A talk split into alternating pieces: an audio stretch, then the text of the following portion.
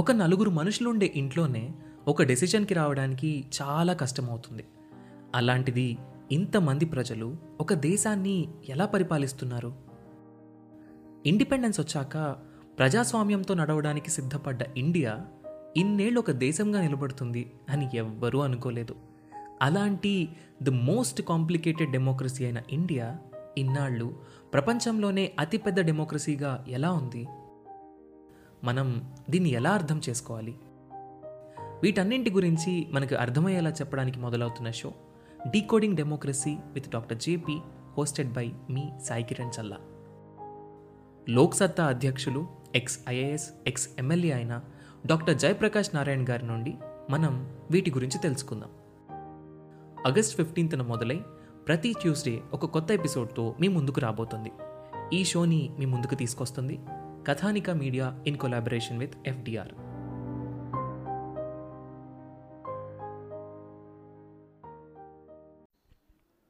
UPSC preparation అనగానే గుర్తొచ్చేది ఏంటి? ఢిల్లీకి, హైదరాబాద్కి వెళ్ళడం, స్టాండర్డ్ బుక్స్ని చదవడం, ఆర్టికల్స్ అన్నీ గుర్తుపెట్టుకోవడం, సోషల్ ప్రాబ్లమ్స్ ఏమైనా కనిపిస్తే వాటితో ఎమోషనల్ అయిపోవడం, ఇంతేనా? అసలు ఎటువంటి కోచింగ్ లేకుండా యూపీఎస్సీ క్లియర్ అవ్వచ్చా? జాబ్ చేస్తూ యూపీఎస్సీని క్రాక్ చేయొచ్చా? యూపీఎస్సీ చదివితే స్టేట్ పిఎస్సీ ఎగ్జామ్స్ రాయవచ్చా? ఎలా చదవాలి? అసలు ఎలా చదవకూడదు? ఇంత ఓషన్ ఆఫ్ నాలెడ్జ్లో మనకు కావాల్సిన స్పెసిఫిక్ నాలెడ్జ్ని ఎలా గ్రాస్ప్ చేసుకోవాలి? వీటన్నిటిని మనతో డిస్కస్ చేయడానికి ఎటువంటి కోచింగ్ తీసుకోకుండా, ఎటువంటి కోచింగ్ ఇన్స్టిట్యూట్స్కి వెళ్లకుండా ఆల్ ఇండియా ర్యాంక్, యూపీఎస్సీలో ఆల్ ఇండియా 329 ర్యాంక్ సాధించిన భరణి గారు మన స్టూడియోలో ఉన్నారు. Welcome to UPSC radio podcast.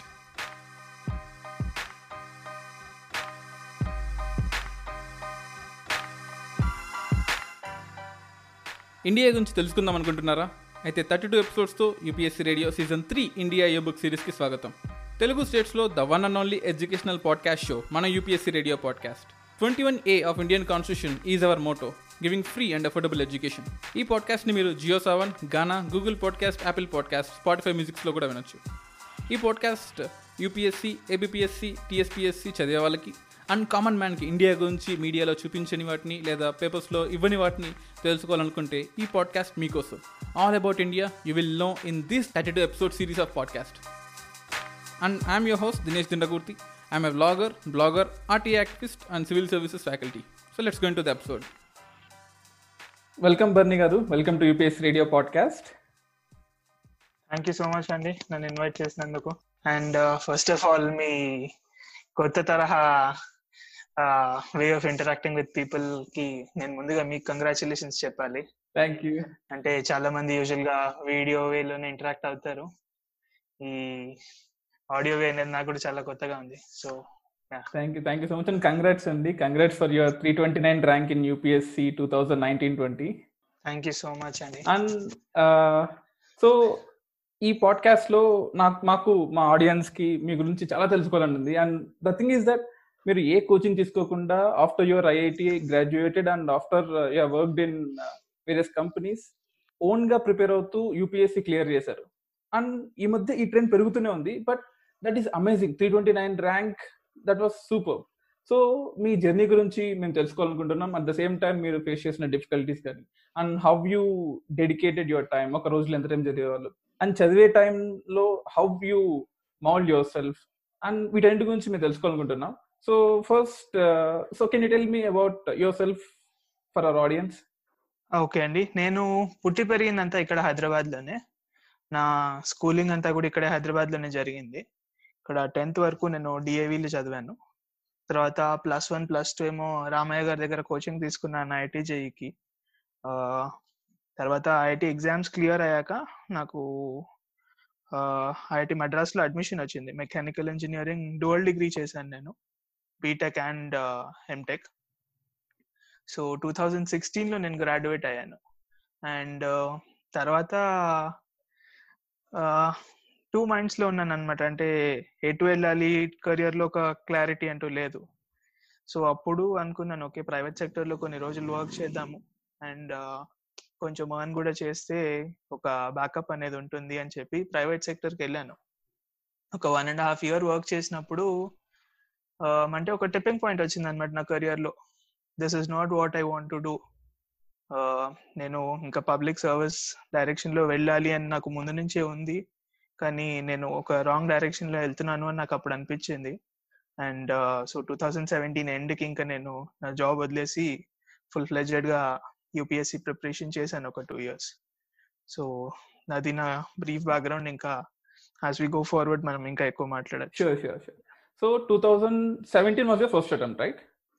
లేదండి, 2017 ఎండింగ్లో నేను జాబ్ వదిలాను. సో 2018 స్టార్టింగ్ నుంచి నేను ప్రిపరేషన్ స్టార్ట్ చేశాను. సో ఆ ఇయర్ 2018 జూన్లో నా ఫస్ట్ ప్రిలిమ్స్ ఇచ్చాను. సో అది క్లియర్ అయింది, కానీ ఆ ఇయర్ నేను మెయిన్స్కి ఎక్కువ ఎఫర్ట్ పెట్టలేదు. అండ్ యాజ్ ఎక్స్పెక్టెడ్ మెయిన్స్ ఒక పెద్ద మార్జిన్తో మిస్ అయింది. అండ్ 2019లో నా సెకండ్ అటెంప్ట్ ఇచ్చాను. అండ్ 329 వచ్చింది. That's great. అండ్ ఫస్ట్ అటెంప్ట్లో మీరు మెయిన్స్ పోయినప్పుడు మీరు ఏం తెలుసుకున్నారు? Where you have went mistake, like ఏ సబ్జెక్ట్లో తక్కువ కాన్సన్ట్రేషన్ చేసి ఉంటారు, where exactly you did mistake అనుకుంటున్నారు?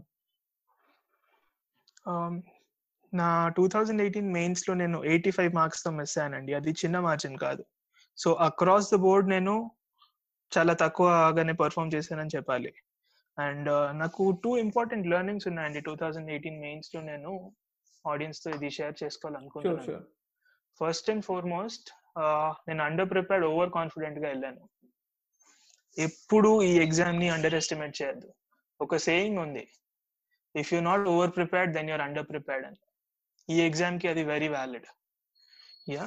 అండ్ సెకండ్ ఏంటంటే, మనం ఫస్ట్ వచ్చేసి మనకి ఎస్ఏ పేపర్ ఉంటుంది కదా మెయిన్స్ లో. సో నేను ఎస్ఏ పేపర్ రాశాను. అంటే అంతకుముందు అసలు ఏం ఎస్ఏస్ అటెంప్ట్ చేయలేదు అనమాట. డైరెక్ట్గా ఎగ్జామ్కి వెళ్ళి ఎస్ఏ రాశాను. అండ్ ఎస్ఏ పేపర్ పోయింది అనుకున్నా, అంటే చాలా బ్యాడ్గా చేశాను ఫీలింగ్ వచ్చింది నాకు. అయితే దానివల్ల అదొక సైకలాజికల్ ఫీలింగ్ క్రియేట్ చేసి దాని స్పిల్ ఓవర్ ఎఫెక్ట్ వేరే పేపర్స్ లో పడింది అనమాట. జిఎస్ మీద అండ్ నెక్స్ట్ ఆప్షనల్ మీద కూడా. కానీ ఫైనల్ గా మార్క్స్ చూసుకున్నప్పుడు నాకు ఎస్ఏలో 142 వచ్చింది, which is one of the highest that years అనమాట. 140 is a very best score కదా. జనరల్ గా 90-100 వచ్చినా సరే there are chances of clearing, but 140 was so best, very high. And నేను చెప్పేది ఒక కంప్లీట్ ఆపోజిట్ గా నేను తీసుకున్నాను దాన్ని. సో నేను చెప్పి సెకండ్ థింగ్ ఏంటంటే, ఎస్పెషల్లీ మెయిన్స్ అప్పుడు, whatever is over, don't look back, only look forward అనమాట. మొత్తం అయిపోయాక మీరు మేబీ మిమ్మల్ని మీరు ఎవాల్యుయేట్ చేసుకోవచ్చు. అక్రాస్ ది 7 or 9 పేపర్స్ మీరు ఏవైతే రాస్తారో అవన్నీ అయిపోయే వరకు don't look back at all. Take every paper as it comes. ఇది నా second advice. And third final advice is optional అండి. దాని గురించి ఎంత ఎంఫసైజ్ చేసినా తక్కువే.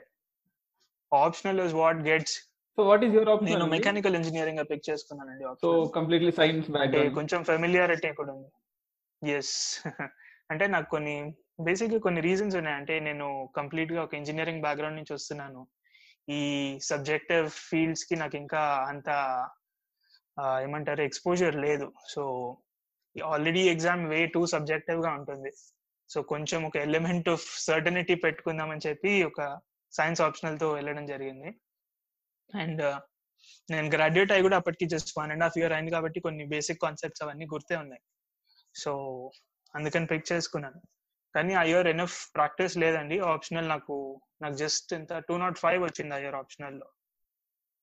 Okay, you cannot clear this exam అండి.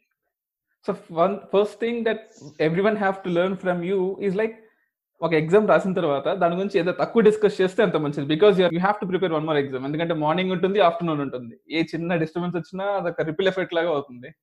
100% అండి. అండ్ ఇది జస్ట్ మెయిన్స్ అప్పుడే కాదు, ప్రిలిమ్స్ కి ఈవెన్ ద మోర్ వ్యాలిడ్. మీరు చెప్పిన పాయింట్, ప్రిలిమ్స్ అయ్యాక జనాలు ఒక 100 keys చూసుకొని నాకు ఎంత వస్తుంది, జస్ట్ ఆ సైకిల్లో పడిపోయి లేని మెంటల్ టెన్షన్ క్రియేట్ చేసుకుంటారు. సో ప్రిలిమ్స్ అయినా 1-2 days వరకు మీరు చెక్ చేసుకోండి. ఒక బ్రాడ్ ఐడియా ఉండాలి మీకు, క్లియర్ అవుతుందా లేదా. క్లియర్ అవుతుంది అని అనిపిస్తే ఫుల్ ఫ్లెడ్జ్డ్గా మెయిన్స్ ప్రిపరేషన్కి వెళ్ళిపోండి. అవ్వట్లేదు అనిపించినా మెయిన్స్ ప్రిపరేషన్కి వెళ్ళండి. ఎందుకంటే మీ రియల్ లెర్నింగ్ అంతా మెయిన్స్ ప్రిపరేషన్ ఫేజ్లోనే జరుగుతుంది. అది నా సజెషన్. యా, నేను విన్నది ఏంటంటే చాలా మంది ఫస్ట్ కీ చూసుకుంటారు, మేబీ 104, 103 మార్జిన్ లో ఎక్కువ మంది వస్తుంటారు. సో కంప్లీట్ రిజల్ట్ వచ్చే 1 month వరకు they will be keep on wasting time. Result success అయిన తర్వాత when they are preparing for mains already 1 month అయిపోయింది వాళ్ళకి. సో ఇలా కూడా చాలా మంది అవుతుంటారని విన్నాను. హౌ డు యు, దీని మీరేమంటారు? ఖచ్చితంగా నేను 2 times చేశాను. నేను 2 times నేను కూడా మోర్ ఆర్ లెస్ అదే పని చేశాను. ఎస్పెషల్లీ ఫస్ట్ అటెంప్ట్ అయితే ఆల్మోస్ట్ 1 month వరకు ఒక ఏ కీ వస్తే ఆ కీ చెక్ చేసుకోవడము. అండ్ అక్రాస్ కీస్ చాలా వేరియేషన్ ఉంటుంది కదా. సో ఇప్పుడు ఏది కరెక్ట్ అని దాని గురించి ఏవో చాలా ఫోరమ్స్ లో డిస్కషన్స్ జరుగుతూ ఉంటాయి. అండ్ ఒక్కొక్కడు ఒక్కొక్క సోర్స్ పెడతాడు. ఈ సోర్స్ బేసిక్ గా సోర్స్ పరంగా ఇది కరెక్ట్ ఆన్సర్ అని ఒకటి చెప్పడము, కాదు ఇంకొక కౌంటర్ సోర్స్ పెట్టి ఇది కాదు ఇది ఆన్సర్ అని ఇంకొకళ్ళు చెప్పడము. నా దృష్టిలో ఈ డిస్కషన్స్ అన్ని చాలా చాలా చాలా ఫ్యూటైల్ అండి. అసలు ఈ డిస్కషన్స్ ఎంటర్ అవ్వకూడదు. మీకు ఒక బ్రాడ్ ఐడియా ఉండాలి. And irrespective of your score, మీరు ఎట్లాగైనా మెయిన్స్ కి ప్రిపేర్ అవ్వాలి. ఇయర్ కాకపోయినా మీరు నెక్స్ట్ ఇయర్ అయినా మెయిన్స్ ఇవ్వాలి. సో మీరు మెయిన్స్ కి ఎట్లానో ప్రిపేర్ అవ్వాలి. అండ్ చాలా మంది ఏమంటుంటారంటే, let me clear prelims first, నేను ఫస్ట్ ప్రిలిమ్స్ కి చదవని, ఓన్లీ ఎంసీక్యూస్ చదవని, ఒక 6-7 months ఓన్లీ ఎంసీక్యూస్ చేస్తూనే ఉంటాను. అఫ్ కోర్స్ ఎంసీక్యూస్ చేయడం చాలా మంచిది, బట్ స్ట్రాటజీ ఆఫ్ ప్రిపరేషన్ కూడా చాలా మంది ప్రిలిమ్స్ అనే చూస్తుంటారు. అండ్ సమ్ ఇన్స్టిట్యూట్స్ కూడా అలాగే స్ట్రెస్ చేస్తుంటారు. But overall time prelims clear అయిన తర్వాత 2-3 months మాత్రమే టైం ఉంటుంది. So what do you say, అసలు ఎలా ప్రిపేర్ అవ్వాలి ఫస్ట్ నుంచి? కానీ 1 year టైం సరిపోతుందా, లేదా 2-3 months లో క్లియర్ చేయొచ్చా ఓన్లీ ప్రిలిమ్స్ కి ఒక 1 month పెట్టుకొని? ఓకే అండి, చాలా ఇంపార్టెంట్ క్వశ్చన్ మీరు అడిగింది. ఎందుకంటున్నానంటే prelims has become the most difficult phase in the 3 stages of this exam అండి. ఎందుకంటే మనం జస్ట్ న్యూమరికల్ గా చూసుకున్నా maximum number of serious aspirants filter అయిపోయేది ప్రిలిమ్స్ లోనే అవుతారు. సో ఆ విధంగా ప్రిలిమ్స్ చాలా ఇంపార్టెంట్. కానీ ప్రాబ్లం ఏంటంటే prelims is the most difficult, most important, but the least consequential phase of clearing this exam అనమాట. మీరు ప్రిలిమ్స్ క్లియర్ చేశాక the real battle begins there. So నా దృష్టిలో ప్రిపరేషన్ అనేది ఇంటెగ్రేటెడ్ గా ఉండాలండి. Prelims plus mains plus interview. మీరు ఏ స్టేజ్ ని అంటే మీరు దేన్ని, ఇది జస్ట్ నేను ప్రిలిమ్స్ కి ప్రిపేర్ అవుతాను ఇనిషియల్ గా ఆ పర్టికులర్ టాపిక్ తీసుకుంటే, నేను జస్ట్ దీని గురించి ఫస్ట్ ప్రిలిమ్స్ కి ప్రిపేర్ అవుతాను, తర్వాత మెయిన్స్ కి సంబంధించిన ప్రిలిమ్స్ అయ్యాక చూస్తాను, తర్వాత ఒపీనియన్ ఫామ్ చేసుకోవడం అంతా మెయిన్స్ అయిపోయాక ఇంటర్వ్యూ ప్రిపేర్ అయ్యేటప్పుడు చూస్తాను అని అనడం కరెక్ట్ కాదు. అన్ని స్టేజెస్ కి ఇంటెగ్రేటెడ్ గా ప్రిపరేషన్ జరగాలి. అండ్ yes, మీరు చెప్పినట్టు ప్రిలిమ్స్ కి ఒక 2 months ముందు ఎక్స్క్లూజివ్ గా ప్రిలిమ్స్ ప్రిపేర్ అయితే, అంటే టెస్ట్ సాల్వ్ చేయడం కానీ, ఏవైతే ఫ్యాక్ట్స్ బ్రషింగ్ అప్ ఉంటాయో ఎక్సెట్రా, ఈ మ్యాప్స్ చూసుకోవడము, ఇవి అన్ని ఎక్స్క్లూజివ్ గా 1.5 to 2 months ప్రిలిమ్స్ ముందు చేస్తే సరిపోతుంది. 5-6 months for prelims is not justified అండి. Okay. And in terms of mains చూసుకున్నట్లయితే మనకు చాలా పేపర్స్ ఉన్నాయి. Paper 1, 2, 3, 4, optionals, essays, compulsory papers, ఇవన్నిట్లలో. సో డూ యూ థింక్ ఏదైనా ఒక పర్టికులర్ సబ్జెక్ట్ మీద స్పెషలైజేషన్ అవ్వాల్సి ఉందా, లేకపోతే కంప్లీట్ గా జనరల్ గా పై పైన చూసుకుంటూ అనాలిసిస్ వరకు చూసుకుంటే సరిపోతుందా? అంటే do you need to do a specialization in all the subjects? లేదండి, అంటే నాకు తెలిసి ఎగ్జామ్ డిమాండ్ కూడా అది కాదు. ఎగ్జామ్ డిమాండ్ కూడా the expect diverse knowledge with less depth అండి. సో మీరు అన్ని సబ్జెక్ట్స్ లో మీకు బేసిక్స్ తెలిసి ఉండాలి. The more diverse the better, the less deep the better. మీకు స్పెషలైజేషన్ కావాల్సింది మీ ఆప్షనల్ సబ్జెక్ట్ లో మాత్రమే. సో మీరు ఏ ఆప్షనల్ అయితే పిక్ చేసుకుంటున్నారో దాంట్లో you have to be very very very good and very very thorough. General స్టడీస్కి వచ్చేసరికి దాని పేరే జనరల్ స్టడీస్. సో మీరు అండ్ సెకండ్ థింగ్ ఏంటంటే, మీరు ఒక పర్టికులర్ కాన్సెప్ట్ లో డీప్ గా వెళ్ళిపోయారు అనుకోండి, మీకు ఆ మల్టీ డైమెన్షనల్ అనాలిసిస్ అనేది ఆటోమేటిక్ గా తగ్గిపోతుంది. మీరు ఒకటే డైరెక్షన్ లో చాలా డీప్ గా వెళ్తుంటారు. అది ఎగ్జామ్ డిమాండ్ కాదు. ఒక పర్టికులర్ ఇష్యూని ఒక 360 degree విధంగా మీరు అనలైజ్ చేయగలగాలి. సో జనరల్ స్టడీస్ కి లెస్ డీప్, కానీ ఆప్షనల్ కి ఎక్స్ట్రీమ్లీ డీప్ అండ్ ఎక్స్ట్రీమ్లీ థరోగా ఉండాలి. ఓకే. అండ్ జనరల్ గా అందరూ కూడా హైదరాబాద్ కానీ ఢిల్లీ కానీ వెళ్తారు. They use to pay lakhs of rupees. And ఈ కోచింగ్ నచ్చలేదు, they will go for 1 more coaching, they will go for 1 more coaching, ఇలా చాలా మంది చేస్తుంటారు. And at last they realise, లేదు, it is all within us అని. But you have, అసలు ఏ కోచింగ్ తీసుకోకుండా మీరు దాన్ని ప్రూవ్ చేశారు. అసలు కోచింగ్ తీసుకోకుండా ఆ మోటివేషన్ అలా వచ్చింది మీకు? జనరల్ గా క్లాస్ రూమ్ లో మోటివేషన్ ఉంటుంది, అసలు ఏ కోచింగ్ లేకుండా ఓన్లీ ఆన్లైన్ సోర్సెస్ ద్వారా అసలు హౌ డూ యూ ప్రిపేర్, అసలు ఎలా చేశారు ఇదంతా కూడా మీరు? ఓకే అండి, ఫస్ట్ మీరు అడిగిన మోటివేషన్ ఆస్పెక్ట్ గురించి మాట్లాడాలి అంటే, ఈ ఎగ్జామ్కి మోటివేషన్ బయట నుంచి రాదండి. ఈ ఎగ్జామ్కి మోటివేషన్ మీ లోపల నుంచే రావాలి. ఒక ప్యూర్ ప్రెషర్ వల్ల వచ్చే మోటివేషన్ కానీ, ఎవరో పేరెంట్స్ వల్ల వచ్చే మోటివేషన్, మీ టీచర్స్ వల్ల వచ్చే మోటివేషన్ మేబీ ఒక 1 week మిమ్మల్ని ముందుకు తీసుకెళ్తుంది, ఒక 10 days మిమ్మల్ని పుష్ చేస్తుంది. కానీ at the end of the day motivation మీ లోపల ఉండాలి. అసలు మీరు ఈ ఎగ్జామ్ ఎందుకు రాస్తున్నారు అనేది మీకు క్లారిటీ ఉండాలి. అదే మీ మోటివేషన్. సో దానికి మీరు ఢిల్లీకి వెళ్ళి కూర్చోవడము, సో దట్ అక్కడ లైబ్రరీలో జనాలు చదవడం చూసి నేను చదువుతాను అని అనుకోవడము, అది అంటే అట్లీస్ట్ మిమ్మల్ని లాంగ్ రన్లో అయితే it can take you forward అండి.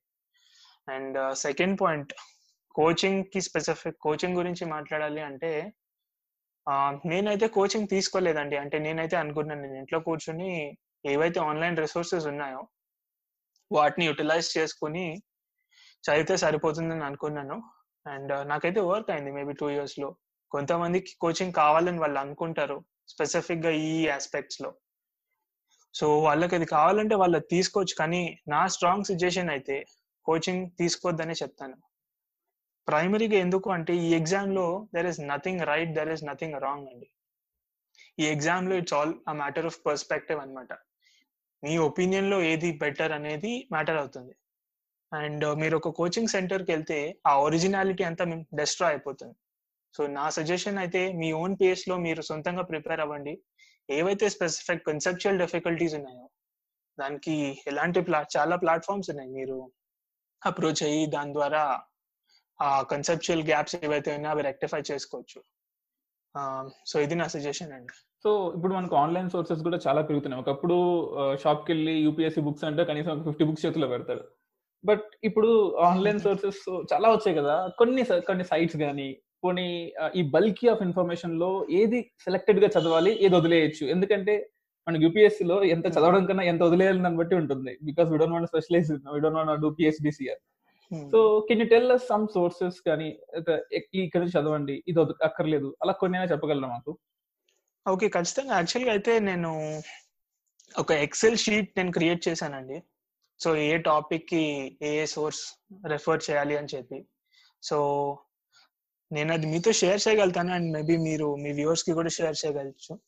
అండ్ యా, సో అంటే నేను యాక్చువల్గా సోర్సెస్ మీద పెద్దగా స్ట్రెస్ చేయదలుచుకోలేదు, ఎందుకంటే మోర్ ఆర్ లెస్ అందరు రెఫర్ చేసే సోర్సెస్ నేను కూడా చేశానండి. For example modern Indian history తీసుకోండి, spectrum, Rajiv Ahir book.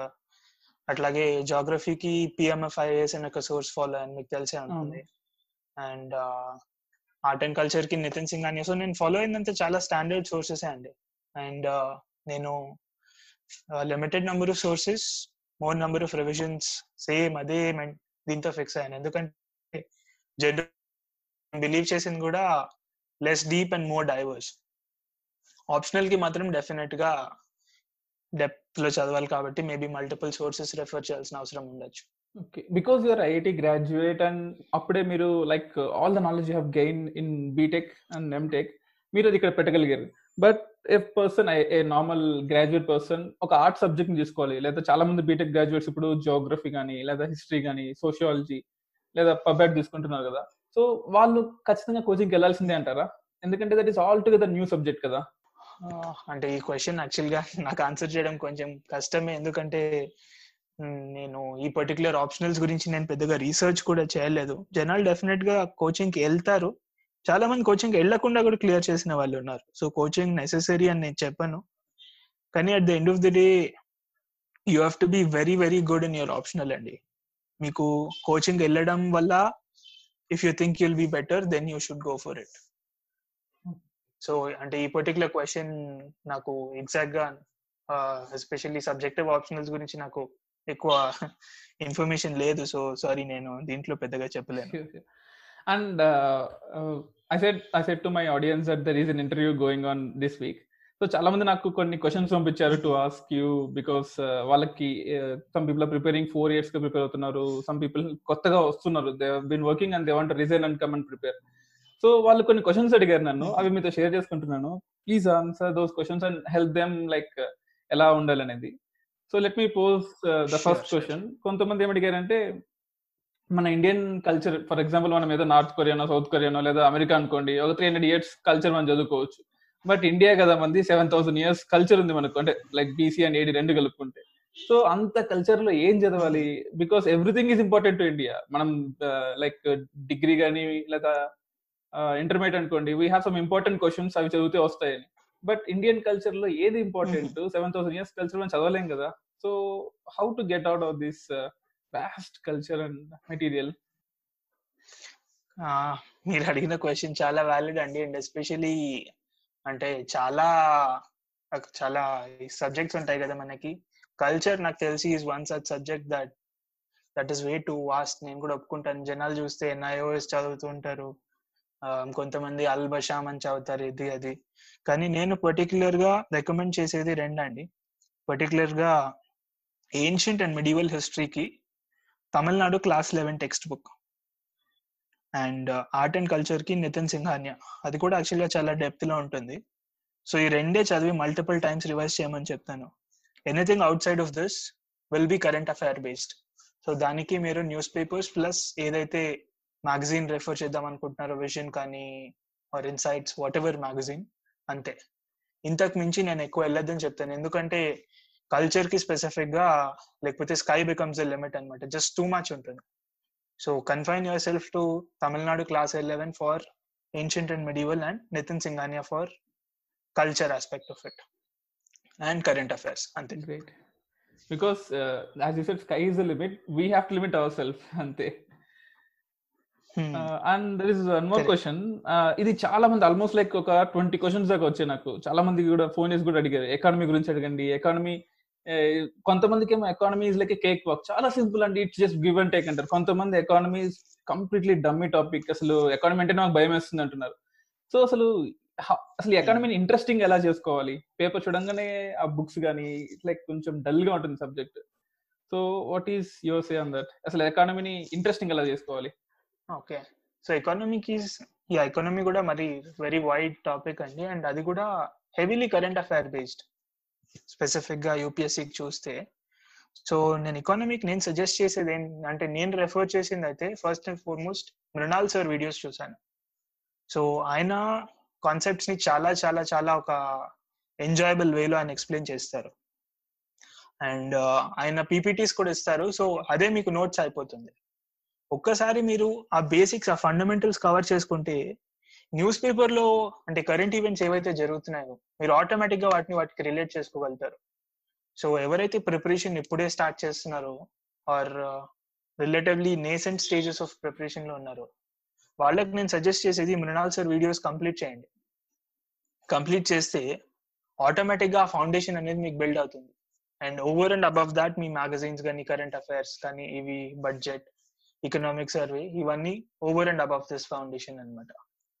And ఆటోమేటిక్గా ఒక్కసారి మృణాల్ సార్ వీడియోస్ మీరు చూస్తే మీకు సబ్జెక్ట్ లో ఇంట్రెస్ట్ వస్తుంది, నేను అది చెప్పగలుగుతాను. సో మృణాల్ సార్ కి నేను వాచ్ చేస్తాను. అండ్ కొంతమంది economic and political weekly magazine కూడా మస్ట్ అంటుంటారు. Do you think is that a must? నేను అసలు అట్లాంటివి ఎప్పుడు చదవలేదండి. ఇన్ఫాక్ట్ నేను మీకు ఒకటి చెప్తాను, ఈ యోజన అనే ఒక మ్యాగజైన్ వస్తుంది, మీకు మోస్ట్లీ తెలిసే ఉంటుంది మీకు. అండ్ నేను ఆల్మోస్ట్ దానికి సబ్స్క్రిప్షన్ తీసుకున్నాను, 1 year అయింది. నేను అసలు వాటి కవర్ కూడా తీయలేదు, అవి జస్ట్ అట్లా స్టాక్ అయింది. సో అంటే ఓవర్ టైం ఇవి చాలా చాలా స్పెసిఫిక్ అయిపోతాయండి. అండ్ నేనైతే I suggest not to go for multiple sources. So Yojana కానీ, కొంతమంది కురుక్షేత్ర, ఏదో ప్రతియోగిత దర్పణ, ఏవో చాలా మ్యాగజైన్స్ పేర్లు విన్నాను. నా సజెషన్ అయితే don't go for them.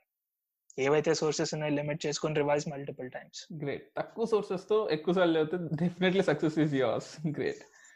And కొన్ని క్వశ్చన్స్ రిగార్డింగ్ ఎథిక్స్. ఎథిక్స్ అయితే నాకు చాలా క్వశ్చన్స్ వచ్చాయి. కొంతమంది మాక్సిమం క్వశ్చన్స్ ఎలా ఉన్నాయంటే, ఎథిక్స్ లో మేము ఒక 40-50 words బై హార్ట్ చేసేసాము. ఆ వర్డ్స్ ని మేము ఫ్రీక్వెంట్ గా రిపీట్ చేస్తూ ఉంటాం ఆన్సర్స్ లో, అది అవసరం ఉన్నా లేకపోయినా రిపీట్ చేస్తుంటాము. ఎందుకంటే నార్మల్ గా మనం మాట్లాడుకునే రీతిలో గనక వర్డ్స్ రాస్తే అంత ఇంప్రెషన్ ఉండదు అనుకుంటున్నాము. What do you think on this? So ఈ క్వశ్చన్ సార్ అడగండి అని చాలా మంది అంటున్నారు. లైక్ కామన్ వర్డ్స్ యూజ్ చేయాలా లేదా బుకిష్ వర్డ్స్ యూజ్ చేయాలా? ఏంటి కేవలం వర్డ్స్ తోనే రిప్రజెంటేషన్ అవుతుంది ఆన్సర్ లో ఒక స్ట్రెంత్ అనేది?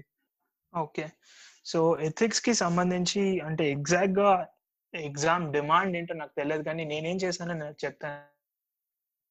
దృష్టిలో ఒక ఫ్రీ వీలింగ్ ఎగ్జామ్ అండి. It is a return interview, and దాన్ని ఒక రిటర్న్ ఇంటర్వ్యూ అనడానికి ఒక కారణం ఉంది. It is actually a test of your personality. మీ మీ ఇంగ్లీష్ ఇవి అవి కాదు వాళ్ళు టెస్ట్ చేసేది, మీ పర్సనాలిటీని చూస్తుంది ఆ exam. And there four questions ఎలా ఉంటాయంటే, సో అండ్ సో స్టేట్మెంట్ ఇచ్చి దీన్ని బట్టి మీరు ఏం ఇంటర్ప్రిట్ చేస్తున్నారు, లేకపోతే ఈ వర్డ్ ఇచ్చి మీ లైఫ్ లో ఒక ఈవెంట్ డిస్క్రైబ్ చేయండి, ఇలాంటి క్వశ్చన్స్ ఉంటాయి ఎథిక్స్ లో. సో నా దృష్టిలో ఆ రన్ ఆఫ్ ద మిల్ మీకు ఏమనిపిస్తే అది రాయండి. అండ్ ఒక ఆబ్వియస్ గా కొంచెం ఓవర్ ప్రాక్టీస్, ఒక స్ట్రక్చర్ వస్తుంది, అండ్ యూనో ఏదైతే రావాలో అది వస్తుంది. కానీ ఈ ఫ్లవరీ వర్డ్స్, ఈ ర్యాండమ్ గా 40-50 ఏవైతే వర్డ్స్ ఉన్నాయో అవి రిపీట్ చేయడము, ఇది దీంట్లో అయితే నేను బిలీవ్ చేయను. ఎందుకంటే నేను కూడా ట్రై చేశాను, కానీ నాకైతే వర్క్ అవ్వలేదండి. అది ఏదైతే లేదో అది ఫోర్సబుల్ గా ఇన్సర్ట్ చేయడం చాలా కష్టం, ఎస్పెషల్లీ అది మీ పర్సనాలిటీ అయినప్పుడు చాలా కష్టం. సో ఐడియల్ గా మీకు అది లెట్స్ స్టేట్మెంట్, దాన్ని బట్టి మీరు ఏం ఇంటర్ప్రిట్ చేస్తున్నారో అది, ఒక 1 or 2 ఎగ్జాంపుల్స్ ఇవ్వడము, ఈ పర్టికులర్ ఈ స్ట్రక్చర్ ఫాలో అయితే చాలండి. ఓకే, అంటే స్టాండర్డ్ బుక్స్ చదివితే సరిపోతుందా, లేదా కొంతమంది ఫిలాసఫీ బుక్స్ కూడా చదువుతుంటారు ఎథిక్స్ కోసం అని చెప్పేసి, దే విల్ గో విత్ ఒక 10 ఫిలాసఫర్స్ బుక్స్ కొనుక్కొని వాళ్ళ ఇంటర్ప్రిటేషన్ ఏంటి అలా చేస్తుంటారు. So do think is a good idea? నా సజెషన్ అయితే అసలు ఎథిక్స్ కి ఏ బుక్ చదవద్దండి. ఆ స్టాండర్డ్ గా 40-50 వర్డ్స్ ఏవైతే ఉన్నాయో మీరు ఐదర్ ఒక బుక్ లేకపోతే ఒక వర్డ్ డాక్ తీసుకుని జస్ట్ ఆ వర్డ్ మీనింగ్ అండ్ ఒక example maybe from your life or from some personalities life, అది చదువుకుని రిపీటెడ్ గా మల్టిపుల్ టైమ్స్ రివైజ్ చేసుకోండి, అంతే. Ethics doesn't need anything beyond this. Ethics కి బుక్ అనేది మీరు చదవలేరండి, ఎందుకంటే at the end of the day the exam is about you. మీరు మీ గురించి ఒక బుక్ లో చదవలేరు, అది నా suggestion. Great great, well said well said. And కొంతమంది ఏమంటున్నారంటే, వీ హ్యావ్ 193 కంట్రీస్ కదా, సో 193 కంట్రీస్ యొక్క క్యాపిటల్స్, లొకేషన్స్, వాళ్ళ నైబర్స్, వాళ్ళ రివర్స్, అలా ప్రతి ఒక్క కంట్రీకి సంబంధించిన ప్రతి ఒక్క డేటా తెలుసుకోవాలంటారా?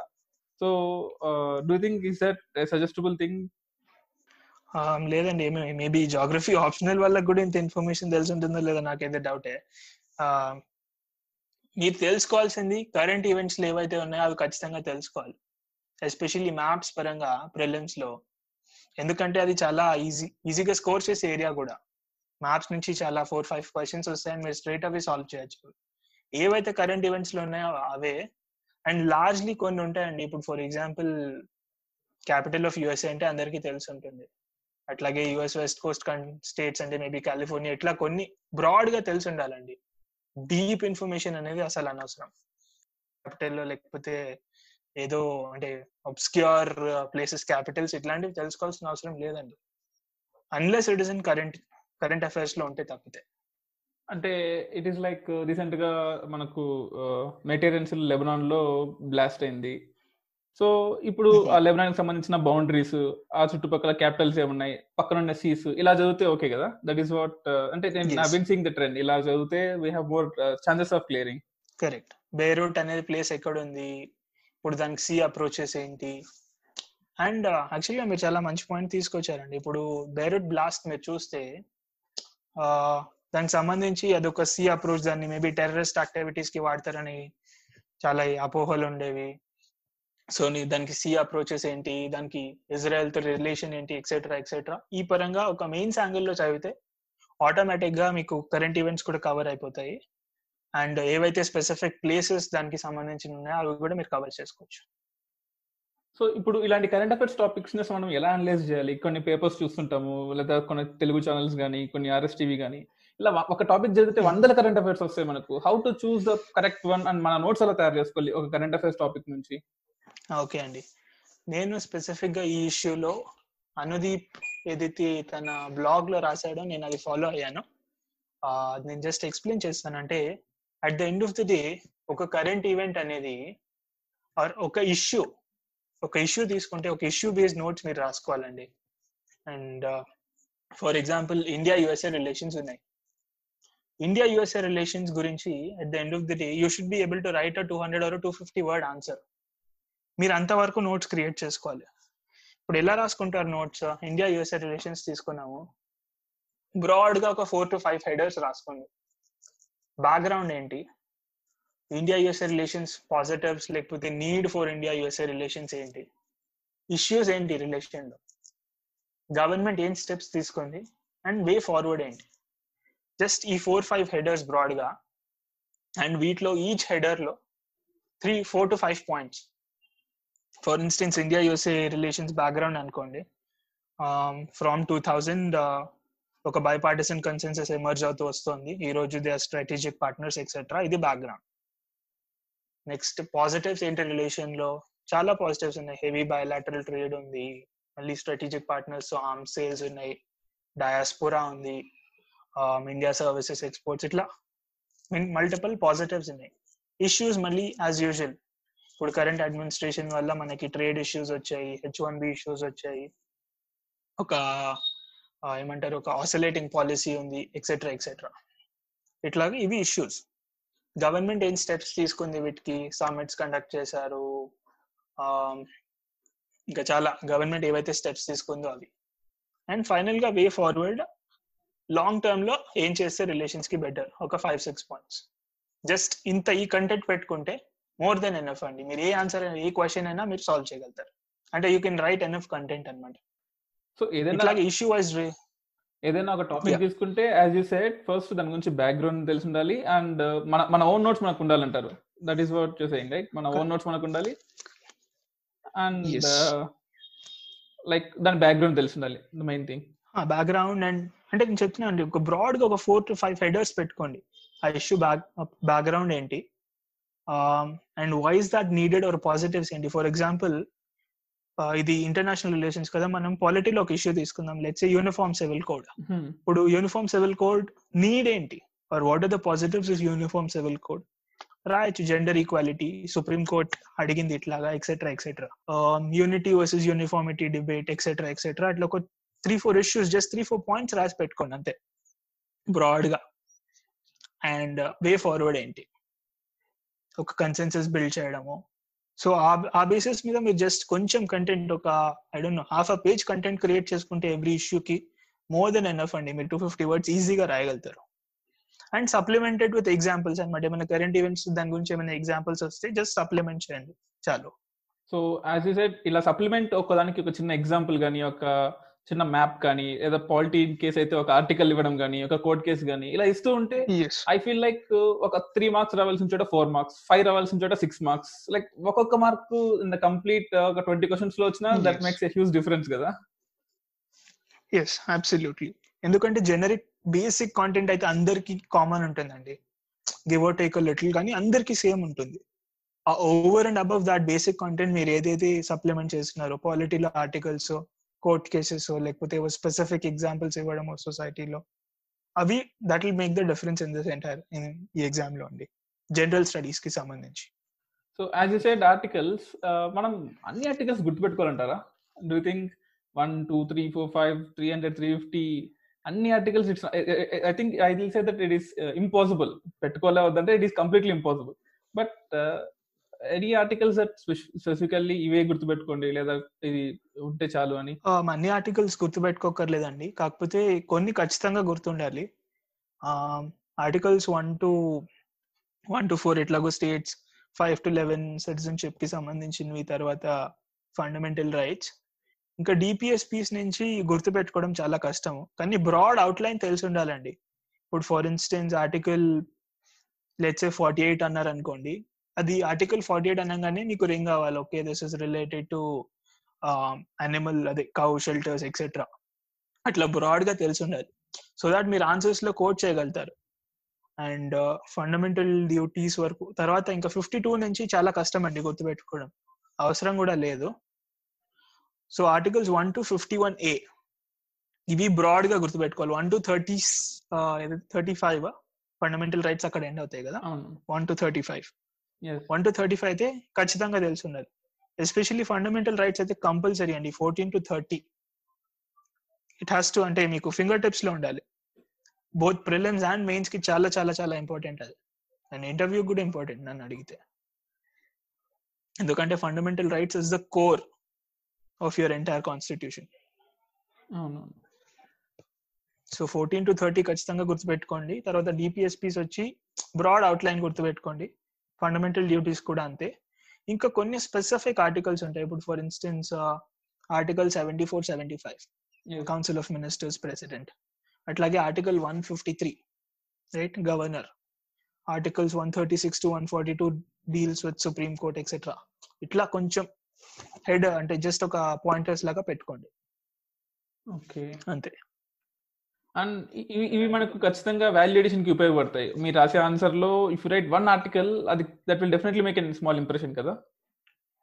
డెఫినెట్లీ. అండ్ ఎస్పెషల్లీ ఏమైనా ఒక స్పెసిఫిక్ కాన్స్టిట్యూషనల్ బాడీ గురించి కానీ ఒక అథారిటీ గురించి అడిగితే మీరు ఆన్సర్ ఆ ఆర్టికల్ తో స్టార్ట్ చేయాలండి. ఇప్పుడు గవర్నర్ మీద క్వశ్చన్ అడిగారు అనుకోండి, the very first word of your answer has to be article 153 of the constitution provides for so and so. Alaga let's say election commission ankondi, very first word has to be article 324. And if you come out of this subject, like generally ga manaku konni myths untai UPSC preparation lo kachithanga 15 hours chadavali, 16 hours chadavali, 16 javute IAS ostadi, 10 javute IPS ostadi and chaala mandi antuntaru. I have seen so many websites la kuda chusana. So ఎంతసేపు correct గా చదివితే బాగుంటుంది అంటారు? And how చదవడం కూడా ఎలా చదవాలి? So just మీ insight చెప్పండి. నేను ఫస్ట్ అయితే నా ఎక్స్పీరియన్స్ చెప్తానండి. నేను రెగ్యులర్ డేస్ లో మోర్ దెన్ 5 to 6 hours నేను ఎప్పుడు చదవలేదు.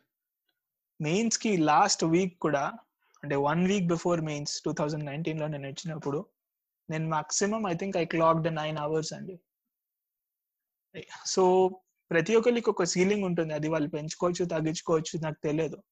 కానీ ఒక పాయింట్ దాటి మీరు స్ట్రెచ్ చేస్తే మీకు డిమినిషింగ్ కాదు, ఇన్ఫాక్ట్ నెగటివ్ రిటర్న్స్ వస్తాయి.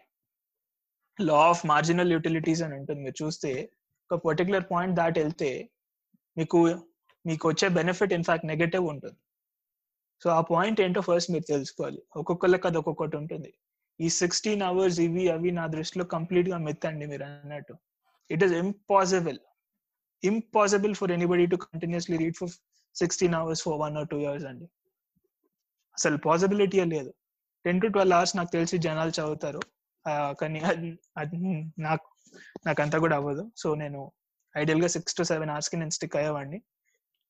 ఇక్కడ కావాల్సింది కన్సిస్టెన్సీ అండి. నంబర్ ఆఫ్ అవర్స్ మ్యాటర్ అవ్వదు, కన్సిస్టెంట్ గా మీరు చదవాలి. అండ్ చదివినంత టైం ఫోకస్డ్. మీరు 12 hours జస్ట్ ర్యాండమ్ గా బుక్ ని స్టేర్ చేస్తుంటే that is not studying and 6 to 7 hours a day meer consistent ga for over a year or two meer petagalte the outcome can be enormous and just number of hours lo meer chusukunte 5 to 6,000 hours meer pettunnaru. just imagine elanti outcome ostundi over 2 years. so na suggestion aithe consistent ga chadavandi, periodic ga revise cheskuntu undandi. kaani just edo vallu evaro 10 hours chadavutaru ani cheppi నేను 12 hours చదువుతాను అని చెప్పుకోవడం అది correct. మీకెంత చదవగలితే చదవండి అంతే. Main revision మీద ఉంటుంది, నాట్ జస్ట్ ఎంత టైం చదవాలని కాదు, but how many times you revise in a day or month or year కదా. అది ఫిక్స్డ్, అది కంపల్సరీ అండి. Limit your sources. అంటే జనరల్ స్టడీస్ గురించి మాట్లాడుతుంటే limit your sources, multiple times revise చేసుకోండి. అండ్ ఓవర్ టైం మీరు మల్టిపుల్ టైమ్స్ రివైజ్ చేసుకుంటే, అండ్ వేరే సబ్జెక్ట్స్ కూడా మీరు కవర్ చేస్తూ ఉంటారు కాబట్టి ఆటోమేటిక్గా ఒక ఇష్యూని మల్టిపుల్ డైరెక్షన్స్ లో అనలైజ్ చేయడం మీరు మొదలు పెడతారు. ఓవర్ 5-6 months మీరు ప్రిపేర్ అవుతుంటే ఒక ఇష్యూని ఇనిషియల్ గా మీరు ఒక యూని డైరెక్షనల్ గా అనలైజ్ చేస్తారు ఆ పర్టికులర్ సబ్జెక్ట్ చదివినప్పుడు. కానీ మీరు వేరే సబ్జెక్ట్ చదివి ఈ సబ్జెక్ట్ కూడా చదివినప్పుడు ఆటోమేటిక్ గా ఆ పర్టికులర్ యాంగిల్లో కూడా ఈ ఇష్యూని అనలైజ్ చేయడం మొదలు పెడతారు. So that is what is needed. ఒక 360 degree అనాలిసిస్ చేయగలగాలి ఒక issue. That is your end objective. దానికోసం revision is compulsory. And one more thing, చాలా మంది అంటుంటారు యూ హ్యావ్ టు, మీరు ఏదైతే చదివారో అది ఖచ్చితంగా మీ ఫ్రెండ్స్ తో డిస్కస్ చేయండి, డిబేట్ చేయండి, you share your knowledge, let మీ పక్కన వాళ్ళ వాయిస్ కూడా వినండి, maybe other point opposite person కి మీకన్నా మంచి పర్స్పెక్టివ్ ఉండొచ్చు అని. సో ఈ షేరింగ్ అండ్ లైక్ డిబేట్, ఈ డిస్కషన్స్ వల్ల ఏదైనా యూజ్ ఉందంటారా? ఖచ్చితంగా. అంటే యాక్చువల్గా అది డిపెండ్స్ ఆన్ యూ అండి. మీకు ఒక లైక్ మైండెడ్ ప్యూర్ గ్రూప్ ఉంటే ఖచ్చితంగా అది బెనిఫిట్ అవుతుంది. కానీ బియాండ్ అ పాయింట్ నేను చేయొద్దనే చెప్తానండి. ఎందుకంటే మీరు జస్ట్ ఏదైతే ఒక బేసిక్ ఒక particular issue based discussions start చేస్తారో అది ఆటోమేటిక్గా మీరు ఏదైతే అనుకోరో ఆ డైరెక్షన్లోకి వెళ్ళిపోతుంది. ఆ డిస్కషన్ అంతా ఏదైతే లేచే just issue based discussion start అయిందో అది పొలిటికల్ గా వెళ్ళిపోవడమో లేకపోతే ఏదో అసలు అవసరం లేని డైరెక్షన్ లోకి వెళ్ళిపోతుంది. సో అదే అండి, ఒక లిమిటెడ్ ఎక్స్టెంట్ వరకు ఈ డిస్కషన్స్ ఆర్ గుడ్, కానీ beyond that they will again be counter productive. And ఇంకోటి ఏంటంటే చాలా మంది అడుగుతున్నారు మన ఆన్సర్స్ లో కానీ, మన పాలిటీ ఆన్సర్స్ లో పర్టికులర్లీ పొలిటీషియన్ల పేర్లు కానీ, లేదా పొలిటికల్ పార్టీ పేర్లు కానీ, లేదా ఎక్స్పీఎంస్ పేర్లు కానీ, సీఎంల పేర్లు కానీ, వాళ్ళ సెల్ఫ్ కేస్ స్టడీస్ అంటే వాళ్ళ డిస్ట్రిక్ట్ లో జరిగినవి, వాళ్ళ స్టేట్ లో జరిగినవి, ఇవి రాయొచ్చు ఆన్సర్స్ లో? రాయొచ్చు, so long as they are not political in nature అండి. సో అంటే ఇప్పుడు ఏమైనా ఒక పర్టికులర్ పర్సన్ ఏమైనా ఎకనామిక్ ప్రోగ్రామ్ తీసుకొచ్చారు అండ్ దాన్ని ఒక కొత్త విధంగా చేశారు అనుకోండి, నాకు తెలిసి మోస్ట్లీ ఇది ఎథిక్స్ పేపర్ లో జనాలు రాస్తారు అనుకుంటాను. సో ఏమైనా ఒక పర్టికులర్ పర్సన్ దీన్ని చాలా ఎఫిషియెంట్ గా చేశాడు, లేకపోతే చాలా అంటే ట్రాన్స్పరెంట్ గా చేశారు, ఒక పర్టికులర్ ప్రోగ్రామ్ ఇంప్లిమెంట్ చేశారు అంటే ఆ పర్టికులర్ యాంగిల్ లో రాయొచ్చు, కానీ పొలిటికల్ రెఫరెన్సెస్ మాత్రం స్ట్రిక్ట్ నో అండి. And if you take like మన స్టేట్ పిఎస్సి ఎగ్జామ్స్, యూపీఎస్సి కానీ టీఎస్పిఎస్సి కానీ, లైక్ అక్కడ యూపీఎస్సి ప్రిపరేషన్ కి ఇక్కడ స్టేట్ పిఎస్సికి ఎక్కడ డిఫరెన్స్ వస్తుంది? మన వే ఆఫ్ ప్రిపరేషన్ లో ఉంటుందా, లేకపోతే మనం ఏమైనా చేంజ్ చేసుకోవాలా, లేదా సోర్సెస్ తేడానా, లేకపోతే ఎగ్జామ్ ప్యాటర్న్ వల్ల అలా ఉంటుందా? Can you just tell us, అంటే యూపీఎస్సి ప్రిపేర్ అయ్యే వాళ్ళందరూ మన స్టేట్ పిఎస్సి రాయొచ్చా, లేదా అక్కడ ప్రిపేర్ అయ్యే వాళ్ళు యూపీఎస్సి రాయొచ్చా? సో వీటి మీద చాలా మిస్కన్సెప్షన్ చాలా మందికి, కొంచెం క్లియర్ చేస్తారా అది? అంటే నాకు తెలిసి వే ఆఫ్ ప్రిపరేషన్ ఏం మారదని అనుకుంటున్నానండి, ఎందుకంటే రెండిట్లో నేను విన్నది కూడా సిలబస్ ఓవర్లాప్ చాలా ఎక్కువనే ఉంటుంది. కానీ ఏదైతే ఆ స్పెసిఫిక్ గా ఫర్ ఇన్స్టెన్స్ ఆ స్టేట్ హిస్టరీ గురించి చదవడము, ఆ స్టేట్ ఎకనామిక్ సర్వే చదవడము, ఎక్కువ అది చేయాల్సి వస్తుంది. అండ్ నేను విన్నది స్టేట్ పిఎస్సిస్ కి సంబంధించి క్వశ్చన్స్ మోర్ ఫ్యాక్చువల్ నేచర్ లో ఉంటాయి. సో అంటే అనాలిసిస్ తక్కువ, మోర్ ఫ్యాక్చువల్ నేచర్ లో క్వశ్చన్స్ ఎక్కువ అని నేను విన్నాను. అంటే నేను మళ్ళీ అటెంప్ట్ చేయలేదు కాబట్టి నాకు ఎగ్జాక్ట్ గా డీటెయిల్స్ తెలియవు, కానీ నేను విన్నది అయితే ఇది. సో ఓవర్లాప్ అయితే చాలా ఉంటుంది. సో నాకు తెలిసి ప్రిపేర్ అవ్వాలనుకునే వాళ్ళు ఖచ్చితంగా అవ్వచ్చు, ఏం ప్రాబ్లం లేదు దానికి. అండ్ నాకు చాలా క్వశ్చన్స్ వస్తూనే ఉన్నాయి, నేను లైక్ ఒక 2 minutes ర్యాపిడ్ లాగా నేను కొన్ని సోర్సెస్ చెప్తాను, అది చదవండి చదవద్దు, లేదా ఇది ఇంపార్టెంట్ అది, జస్ట్ కొంచెం క్లారిటీ ఇవ్వండి వాటి మీద, ఎందుకంటే so many questions for year. ఒక్కో బుక్స్ గురించి కానీ కొంతమంది సోర్సెస్ చెప్పారు, చాలా మంది ఇవి చదవాలి వద్దు అని. ఓకే, సో హిస్టరీకి సిసిఆర్టీ మెటీరియల్ చదవాలంటారా వద్దంటారా? సిసిఆర్టీ నేనైతే అవసరం లేదనే చెప్తాను. నితిన్ సింగ్ అనే కంప్లీట్ గా చదవాలంటారు, ఆల్ ఎవ్రీ పేజ్ చదవాలంటారు?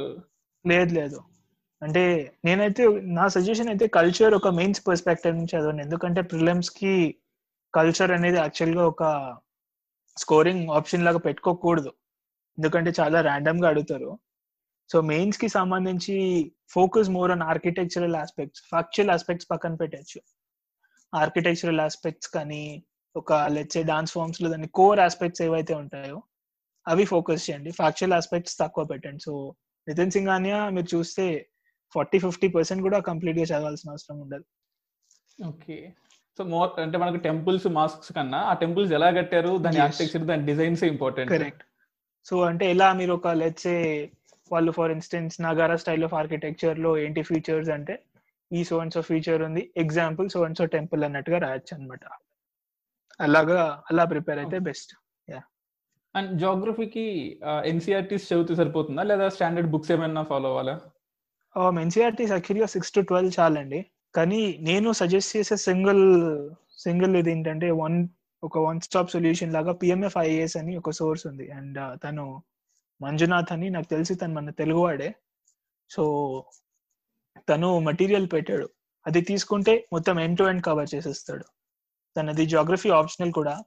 అండ్ నేను ఎందుకు సజెస్ట్ చేసిన అంటే జియోగ్రఫీలో కొన్ని కాంప్లెక్స్ కాన్సెప్ట్స్ ఉంటాయండి, అవి 1 reading, 2 reading, క్లైమటాలజీ లాంటివి, క్లైమటాలజీ అండ్ ఇదే మన ఏమంటారు కొన్ని థియరీస్ ఉంటాయి కదా, కాంటినెంటల్ డ్రిఫ్ట్ కానీ అండ్ అదే sea floor spreading theory, so ఇవి plate tectonics etcetera. So and తన మెటీరియల్ లో కంప్లీట్ గా కవర్ చేశాడండి తన మెటీరియల్. నాకు నేను యాక్చువల్ గా రికమెండ్ చేస్తాను తన material. Great. And if you take sociology అంటే మనకి పేపర్ 1 లో సోషల్ ఇష్యూస్ ఉంటుంది కదా, వాటికి ఏదైనా పర్టికులర్ మెటీరియల్ ఉంటుందా, లేదా జస్ట్ పేపర్ చదివితే సరిపోతుంది? ఆల్మోస్ట్ లైక్ 2 to 3 క్వశ్చన్స్ వస్తాయి మనకు. ఓకే, సో దీనికి యూ నీడ్ బోత్ అండి. కరెంట్ ఈవెంట్స్ అయితే డెఫినెట్ గా మీరు టచ్ లో ఉండాలి, కానీ కొంచెం బేసిక్ కాంటెంట్, అది స్టాటిక్ కాంటెంట్ లాగా మీరు ప్రిపేర్ చేసుకోవాలి. ఇది కంప్లీట్ గా మెయిన్స్ టాపిక్, సో నేనేం చేశానంటే ఈ ఒక్కొక్క టాపిక్ కి, ఫర్ ఇన్స్టెన్స్ సెక్యులరిజం తీసుకోండి, దానికి ఒక 1 పేజ్, ఒక 1A4 షీట్ తీసుకుని 2 సైడ్స్ నేను జస్ట్ నోట్స్ రాసుకున్నాను.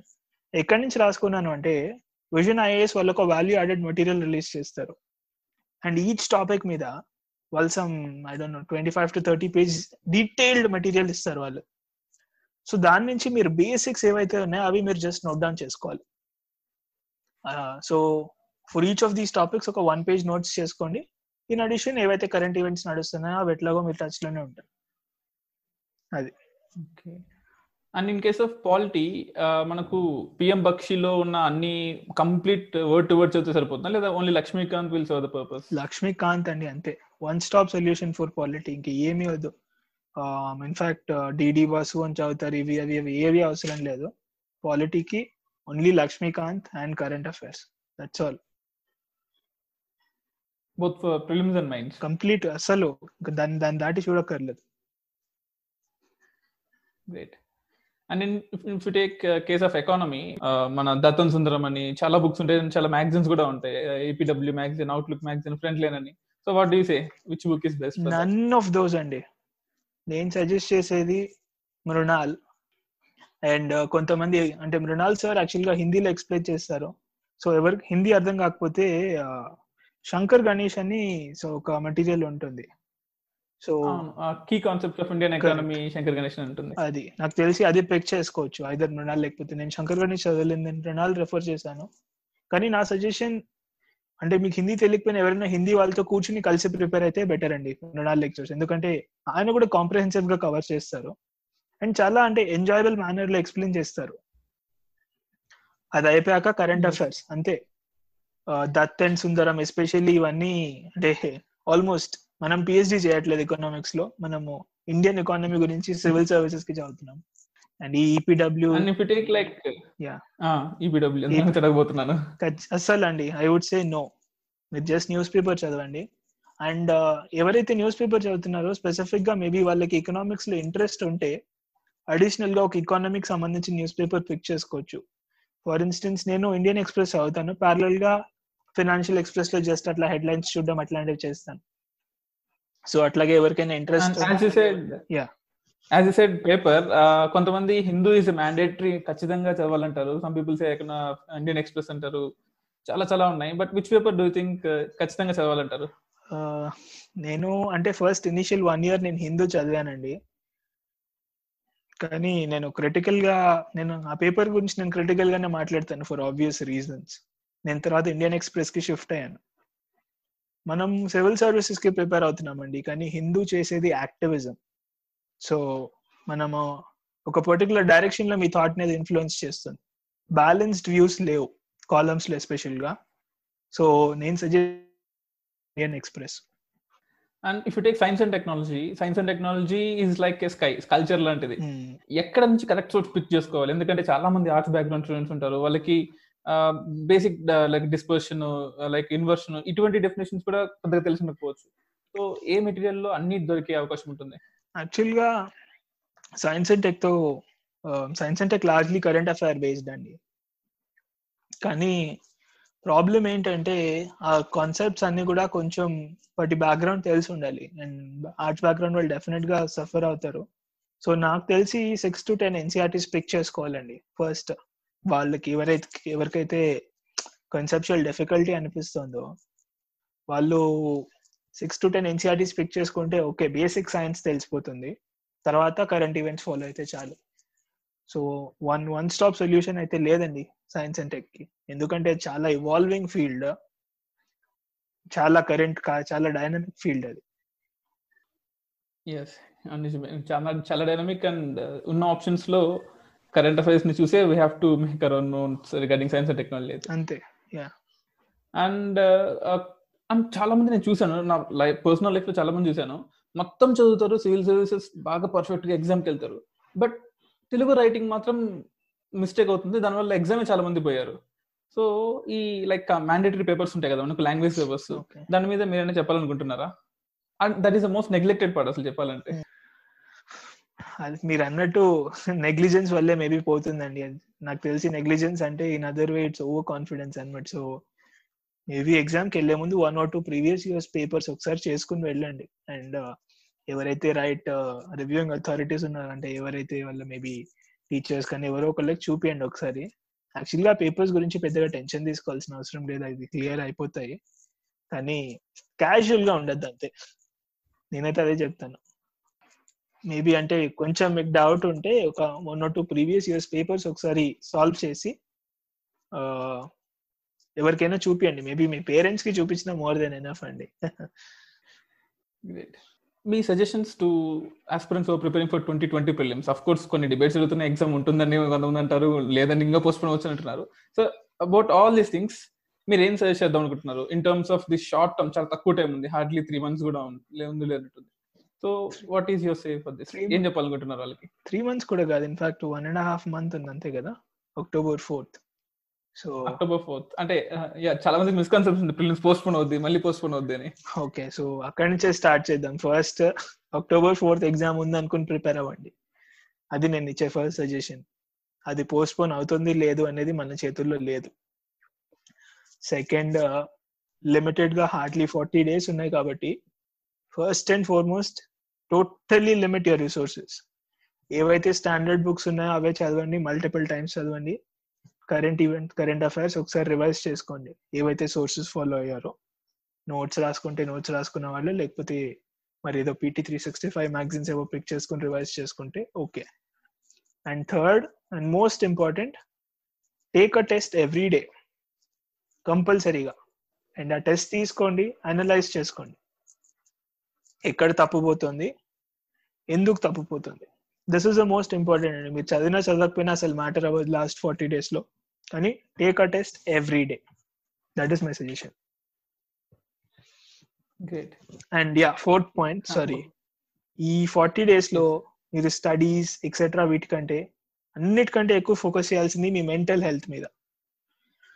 ప్రిలిమ్స్ కి మీరు రైట్ ఫ్రేమ్ ఆఫ్ మైండ్ తో వెళ్తే అసలు జీరో ప్రిపరేషన్ తో కూడా క్రాక్ చేయొచ్చు, provided you're in the right frame of mind. Tension free mind తో వెళ్ళండి. దానికోసం మెడిటేషన్, యోగా, ఏవైతే ఫిజికల్ యాక్టివిటీ ఏదో ఒకటి కంపల్సరీగా చేయండి, రోజు చేయండి. మీలో మిమ్మల్ని మీరే, మీ కాన్ఫిడెన్స్ ని మీరే బూస్ట్ చేసుకోవాలి. దట్ ఈస్ అంటే I have studied enough and I'm you know able enough to clear this exam అని మీలో మీరే కాన్ఫిడెన్స్ ఇన్స్టిల్ చేసుకోండి, అంతే. Take a test and focus on mental health అండి, నేనైతే అదే సజెస్ట్ చేస్తాను. గ్రేట్, గ్రేట్ అండి. అసలు ఏ ప్రిపరేషన్ లేకుండా ఈ తక్కువ సోర్సెస్ తో ఎక్కువ టైం రివైజ్ మాత్రమే చేసి you have cleared and you are into the service now. That's a very great thing అండి.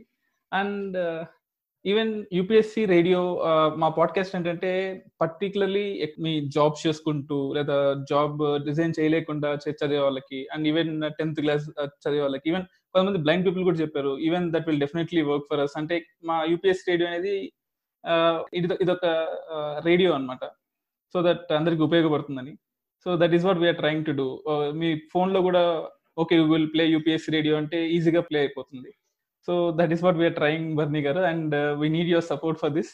So and thank you very much for ఈ ఇంటర్వ్యూ ఇచ్చినందుకు, చాలా చాలా థ్యాంక్స్ అండి. థ్యాంక్ యూ సో మచ్ అండి. ఫస్ట్ ఆఫ్ ఆల్ మీ noble cause ఏదైతే ఉందో దాన్ని ఫస్ట్ నేను అప్రిషియేట్ చేయాలండి. అండ్ మీ కాజ్ లో నేను ఏ విధంగా హెల్ప్ చేయగలిగినా I will be more than happy to do అండి. And I would suggest keep doing what you're doing and I hope you succeed. Thank you so much. Thank you so much, sir. Thank you. And the nation is waiting for you, sir. The nation is completely waiting for you. మీ service కోసం అందరూ wait చేస్తున్నాం. And all the best, sir. Thank you so much and all the best. Winner గా episode. UPSC clear చేయడానికి ఏం చదవాలి, ఏం చదవకూడదు, కోచింగ్ యొక్క రెలవెన్స్, డిస్కషన్ చేయాలా వద్దా, ఫ్రెండ్స్ యొక్క ఇంపార్టెన్స్ ఏంటి, వీటన్నిటిని మీకు అర్థమైంది అనుకుంటున్నాను. ఈ ఎపిసోడ్ని మళ్ళీ మళ్ళీ వినండి, డౌన్లోడ్ చేసుకోండి. మీకు ఎప్పుడైనా ఎటువంటి డౌట్ వచ్చినా సరే యూపీఎస్సీ కోచింగ్ ప్రిపరేషన్ సంబంధించినవి ఈ ఎపిసోడ్ని వినండి, లేదా మీ డౌట్ని upscradio@gmail.com పంపండి. ఈ పాడ్కాస్ట్ని మ్యూజిక్ యాప్స్ అయిన గానా, JioSaavn, స్పాటిఫైలో వినొచ్చు, లేదా ఓకే గూగుల్ కమాండ్తో గూగుల్ పాడ్కాస్ట్లో. యాపిల్ ఫోన్ అయితే డిఫాల్ట్గా మీకు యాపిల్ పాడ్కాస్ట్ యాప్ వస్తుంది, అందులో కూడా వినొచ్చు, లేదా పేటీఎంలో కూడా. పేటీఎంలో అదర్ యాప్స్లో హెడ్ ఫోన్ అనే యాప్ ఉంటుంది, అది ఓపెన్ చేసినా సరే ఈ యూపీఎస్సీ రేడియో పాడ్కాస్ట్ని ఎడ్యుకేషన్ కేటగిరీలో మీరు వినవచ్చు. Every Monday and Wednesday UPSC radio పాడ్కాస్ట్ని ఫాలో అవ్వండి. మరిన్ని ఎపిసోడ్స్తో మీ ముందుకి UPSC radio podcast every Monday and Wednesday కొత్త ఎపిసోడ్స్ తీసుకొస్తుంది.